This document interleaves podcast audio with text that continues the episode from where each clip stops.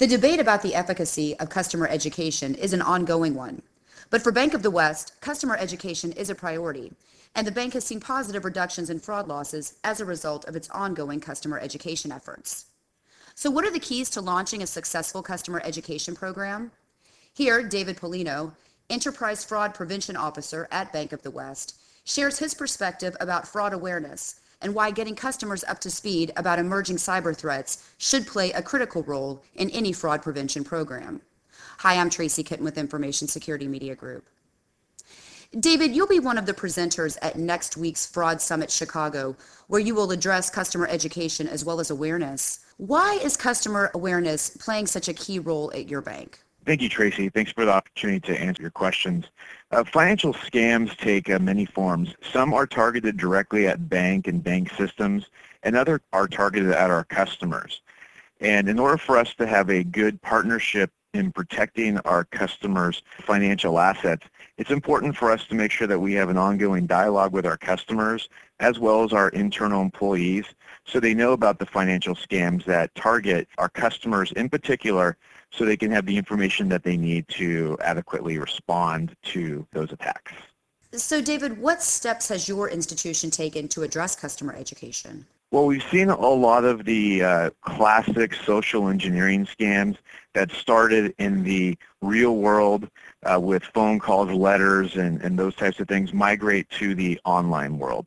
We've seen scams such as the 419 scams, the foreign lottery scams, collection scams targeted against uh, business, and even uh, romance scams, which uh, would take place in the physical world migrate into the uh, online world. It's important for our customers to understand these issues and uh, be able to protect themselves because in many cases, if they are scammed, they may be financially liable for the losses. But what we've done at our financial institution is we've tried to make sure that we've modified our education so it's more relevant in this day and age. What we've done is we've tried to put together short, digestible chunks of information that are convenient to our customers that they can consume on a basis where they're either searching for it or they can come across their eyes on an ongoing basis. And that has involved not only updating our content on our security and fraud centers on our website, but also being actively engaged with our social media team and making sure that our content is finding regular eyes through our social media channels we found that in many cases our customers are getting information through social media and sometimes just the headline or just you know getting the impression is important enough for the thoughts to come across. For example, I might not necessarily like or comment on a, a, Facebook post about my aunt traveling to Hawaii, but just by going through my Facebook page, I know and I'm aware that my aunt might be traveling to Hawaii. It's the same way with some of our fraud and uh, security content that we put on Bank of the West. Because of our presence in social media, we are getting the ideas and the thoughts out and hopefully creating a more informed customer, which means a better customer for us and whether it's a consumer or a business, healthier customers make for a healthier bank, so we think it's important for all of us. David, how do you see customer education as a compliance issue? Well, there are government regulations through the FFIEC guidance that talk about, uh, amongst other uh, regulations that financial services have, that talk about us being actively engaged in the community and uh, educating our customers. So we try to make sure that we're inventorying those activities, that we have that information available. That way when we're being viewed from a regulatory perspective, either by our internal auditors or by our regulators, that we can show that we are trying to be uh, thought leaders in this space, not only in getting out there online and social media, but also through our community involvement and our, our participation in industry conferences as well as uh, with our customer industry groups. And when it comes to some of these compliance or regulatory issues, David, what questions have banking regulators actually asked you about your customer education and awareness programs? One big question that we're asked is, are you being effective? And, and how do you know and, and how is management being informed as to the effectiveness of the program? So what we've been doing is we've been making sure that we're tracking quantifiably the activities that we're doing so we have a full inventory of all the efforts that we're doing both online and offline. And then as there are quantitative metrics that we can use around uh, visitors, impressions, favorites, tweets, shares, comments, you know, post links, views, that we can also report on the success of those to make sure that we're uh, showing that our content is not only being created, it's also being consumed in the environment.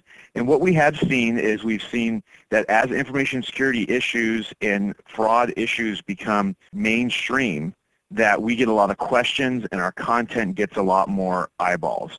For example, two recent examples is the Target breach as well as the Heartbleed bug. Uh, we were able to get content on our site quickly after those events. We got a number of phone calls within our contact center, and we were able to put out the, the scripting not only to our contact center and our branches, but also online to be able to get the messages out about what our customers really needed to know in a short order. When we have those events, we see that all those metrics that we talked about go up, and we really feel that the content is getting in front of customers appropriately where we've seen some of these breaches, such as the Target breach, they may actually, in the long run, help to educate customers and ultimately reduce fraud. You've talked a little bit about the ways that you're measuring success of your fraud awareness programs and campaigns with metrics. Can you expand on that a bit? One of the government guidelines says that you need to measure the effectiveness of your online awareness program in the internet banking guidance um, and that needs to be done regularly or at least annually. And if you take the exact same methods that you use to measure the effectiveness of your program when the guidance originally came out a number of years ago, you're probably going to see a significant decrease in page views, page clicks. Maybe you're measuring uh, engagement through email, volumes, and, and those types of things, some of the things that were suggested in the original guidance.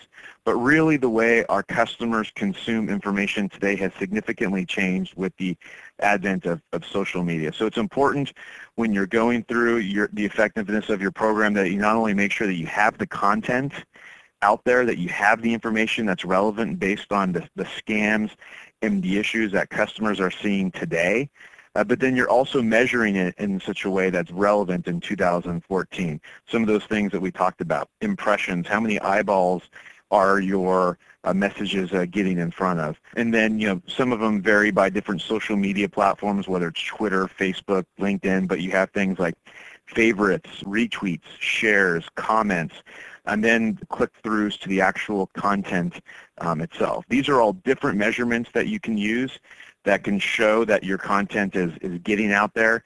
And you can also see what's interesting to your customers based on how those different measurements go up, especially uh, related to things that are hitting the media. So it's important when you're evaluating the effectiveness of your program that your uh, quantitative metrics are uh, migrating as appropriate to how customers are consuming information. At next week's Summit, David, you'll be offering a case study of your bank's fraud awareness and education campaign. What are some of the points that you plan to hit during your presentation next week? Well, we'll try to walk through our journey a little bit as a financial institution. You know, what, what are the tried and true methods that we should all be doing via the traditional forms of uh, engagement?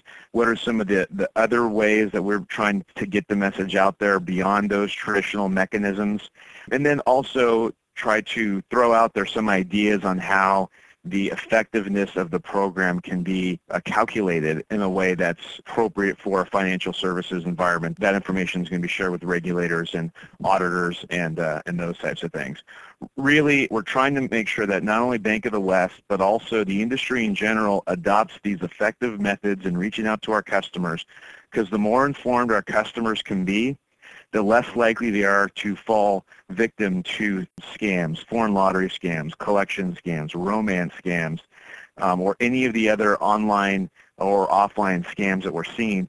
And the fewer customers that fall victim to those scams is less money in the bad guys' pockets, which makes it better for all of us in the fraud prevention and security business. So we want to make sure that we're doing our best for the community to educate the population in general, and we'll receive a benefit from it. And David, before we close, could you offer any words of advice for banking institutions that are planning to attend the event next week? What types of questions should they be asking themselves now in advance of the summit?